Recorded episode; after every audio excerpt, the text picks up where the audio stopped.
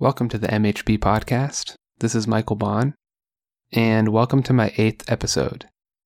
Tonight we are going to discuss the nihilism curve and the malevolent outlier. I'll explain more about what that is shortly. At the time of this discussion, the United States is reeling from yet another attack on a school. The event, as usual, was followed by a barrage of political talking points disguised as ways to prevent future attacks.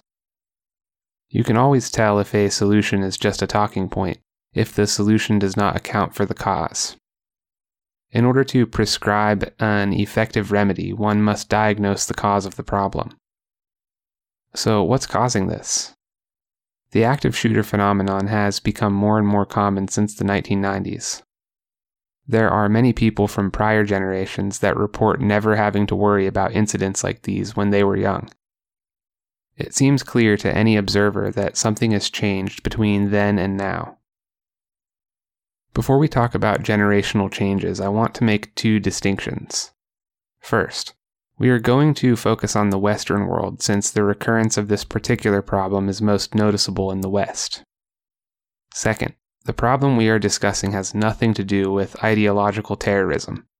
That is an entirely separate discussion.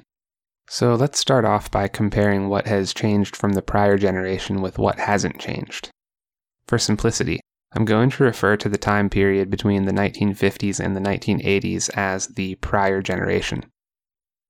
I realize that there are many aspects of life and society that have changed since the prior generation, but I believe only three of them are relevant to our problem today. Change number one. People in the West are living in more prosperity now than ever before. Change number two. Advances in technology, especially the internet, have brought overwhelming benefits to the West more rapidly than ever before. Change number three. Church attendance in the West is lower now than ever before. So, those are the changes. Now let's look at what has not changed. Availability of firearms has not changed. If anything, regulations on the sale of firearms are tighter now than ever before.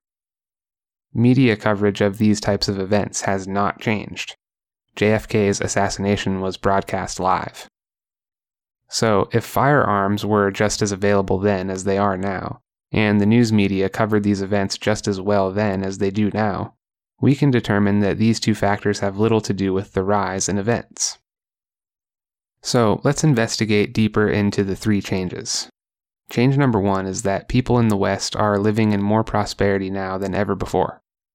This allows us to rule out the conclusion that these events are caused by material poverty.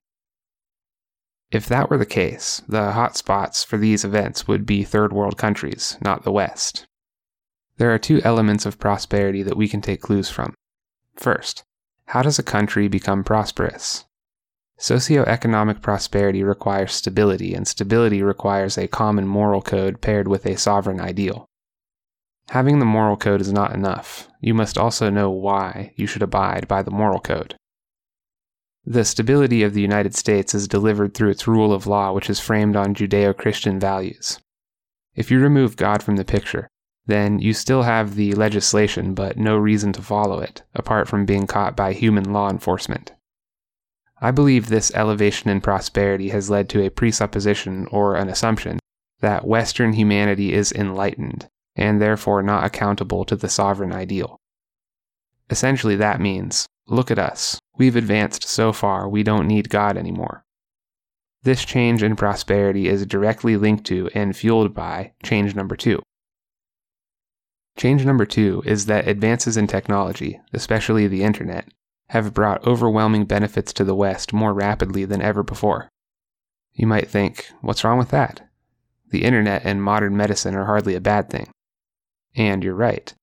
Technology and the advance of science is wonderful for humanity and should be encouraged. The problem occurs when people begin to worship advancement. Because science has solved so many problems so accurately and quickly, people have begun to look to science to discern their reason for being. The issue is that science cannot provide you with reason for being, and so the people who look to it come up with nothing. Enter nihilism. Nihilism comes from the Latin word nihil, which means nothing. Coincidental, huh? You go to science for existential meaning and you find nothing. Nihilism tells you that your life has no meaning because when you die, nothing happens and you cease to exist. Nihilism tells society that humanity has no value because eventually the universe is going to suffer a heat death, causing it to end in nothing. It will all just cease to exist. The most famous nihilist was the philosopher Friedrich Nietzsche. Arguably, Nietzsche explored nihilism more thoroughly than anyone else who has ever lived. His conclusion from The Parable of the Madman was this: the madman jumped into their midst and pierced them with his eyes. "Whither is God?" he cried. "I will tell you. We have killed him, you and I. All of us are his murderers. But how did we do this? How could we drink up the sea? Who gave us the sponge to wipe away the entire horizon? What were we doing when we unchained this earth from its sun? Whither is it moving now? Whither are we moving? Away from all suns? Are we not plunging continually, backward, sideward, forward, in all directions? Is there still any up or down? Are we not straying as through an infinite nothing? Do we not feel the breath of empty space? Has it not become colder? Is not night continually closing in on us? Do we not need to light lanterns in the morning? Do we hear nothing as yet of the noise of the gravediggers who are burying God? Do we smell nothing as yet of the divine decomposition? Gods, too, decompose. God is dead. God remains dead, and we have killed him." Following his declaration that God is dead, Nietzsche predicted that millions of people would die in the twentieth century in the competition over whose values would reign supreme. He pointed specifically to communism, and he was right. It happened just as he said it would. Nietzsche tried to conceptualize a world without God, and what he found was nothing. The idolization of science leads directly to nihilism because science is limited in that it can only describe the how of existence, not the why. So, while we should fully support technological advancement and scientific discovery, we should use caution against seeing science as a replacement for God. This tendency to idolize that which brings us marvelous things is not specific to modern humans. Ancient Babylon was a cutting-edge city during its time. It was such a wonder to behold that people who came there began to worship Marduk, the patron deity of Babylon. He was the state-sponsored god, if you will. The reaction ancient humans had upon seeing Babylon is no different than the reaction modern humans have toward science.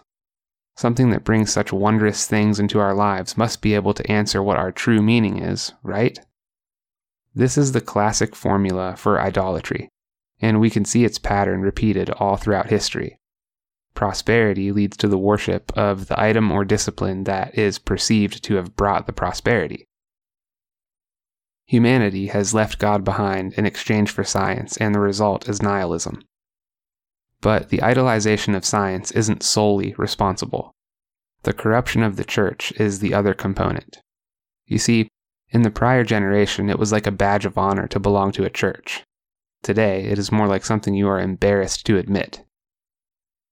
The assumption that science can give us the answer to why we are here, which is an assumption backed up by zero evidence, has led to the idea that if you believe the Bible, you must be anti-intellectual.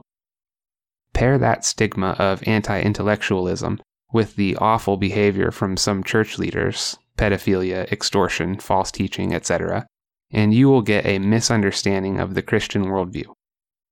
It's embarrassing to admit belonging to this misunderstood Christianity. But it's just that, a misunderstanding.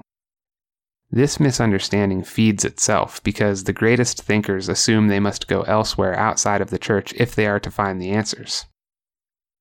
An intelligent person who is just starting to form his or her worldview would never look at the misunderstood Christianity as a serious place for thought.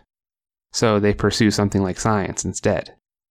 This illusion of anti-intellectualism in Christianity is how the West ends up with universities that are dominated by nihilistic professors. These professors train the students who become the teachers of elementary, middle, and high schools, not to mention all of the other students who become activists and statesmen. Nihilism is built into our education system. What does all of that have to do with the attacks on schools?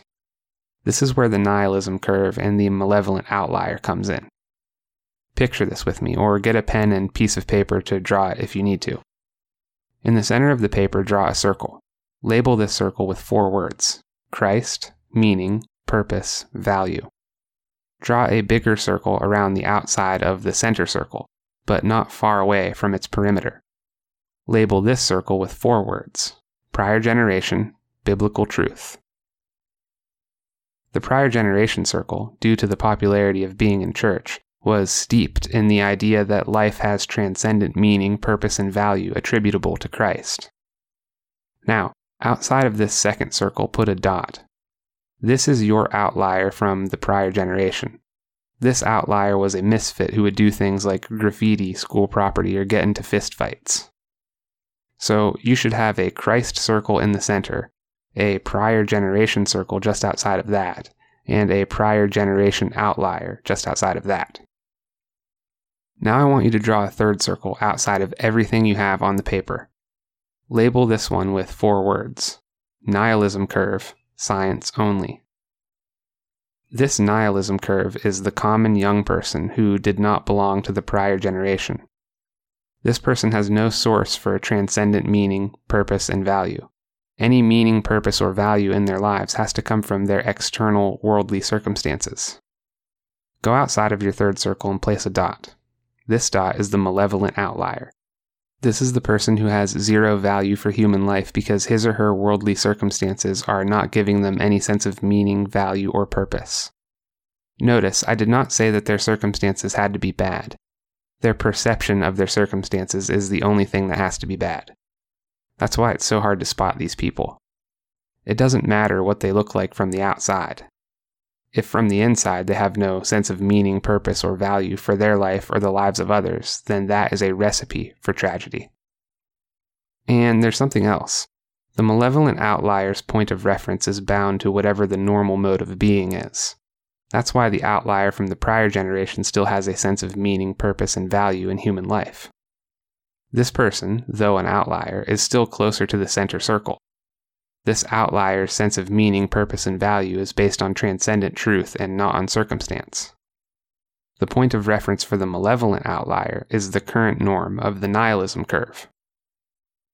Since the norm itself depends on its worldly circumstances to find meaning, purpose, and value, then that is also what the outlier must do.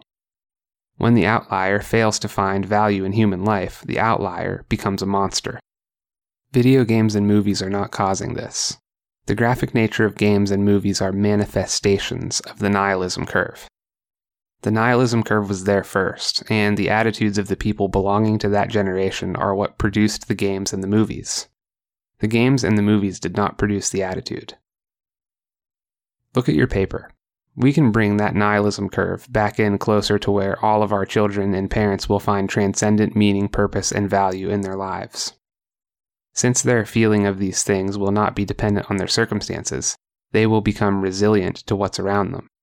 Resiliency will prevent people from being offended by everything, and P C culture will end. It's not a coincidence that all of these things are tied to each other. This is what happens when you exchange God for an idol.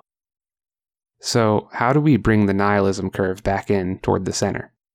We familiarize ourselves with that center circle, and we lead people by example. We teach individuals about Christ. We show them that Christianity and science are not mutually exclusive in any sense. We give people a sovereign ideal whom they can aspire to be like. We know this works because it has been done before. In nineteen forty-five, Russian novelist Alexander Solzhenitsyn was arrested and imprisoned in the Gulag. During his imprisonment, he witnessed a handful of people who seemed to be unaffected by the horrific conditions.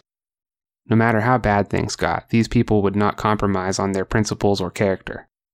Seeing these people inspired Solzhenitsyn to write The Gulag Archipelago, a book that would expose the misdeeds of the Soviet Union and play a key role in its demise. A handful of people acting in accordance with their sovereign ideal and being resilient to their circumstances inspired a ripple effect that would change the world from inside of a prison. It doesn't take a majority of the population to correct the course of a country. It just takes a few individuals who choose to do the right thing, even when it's easy to do the wrong thing.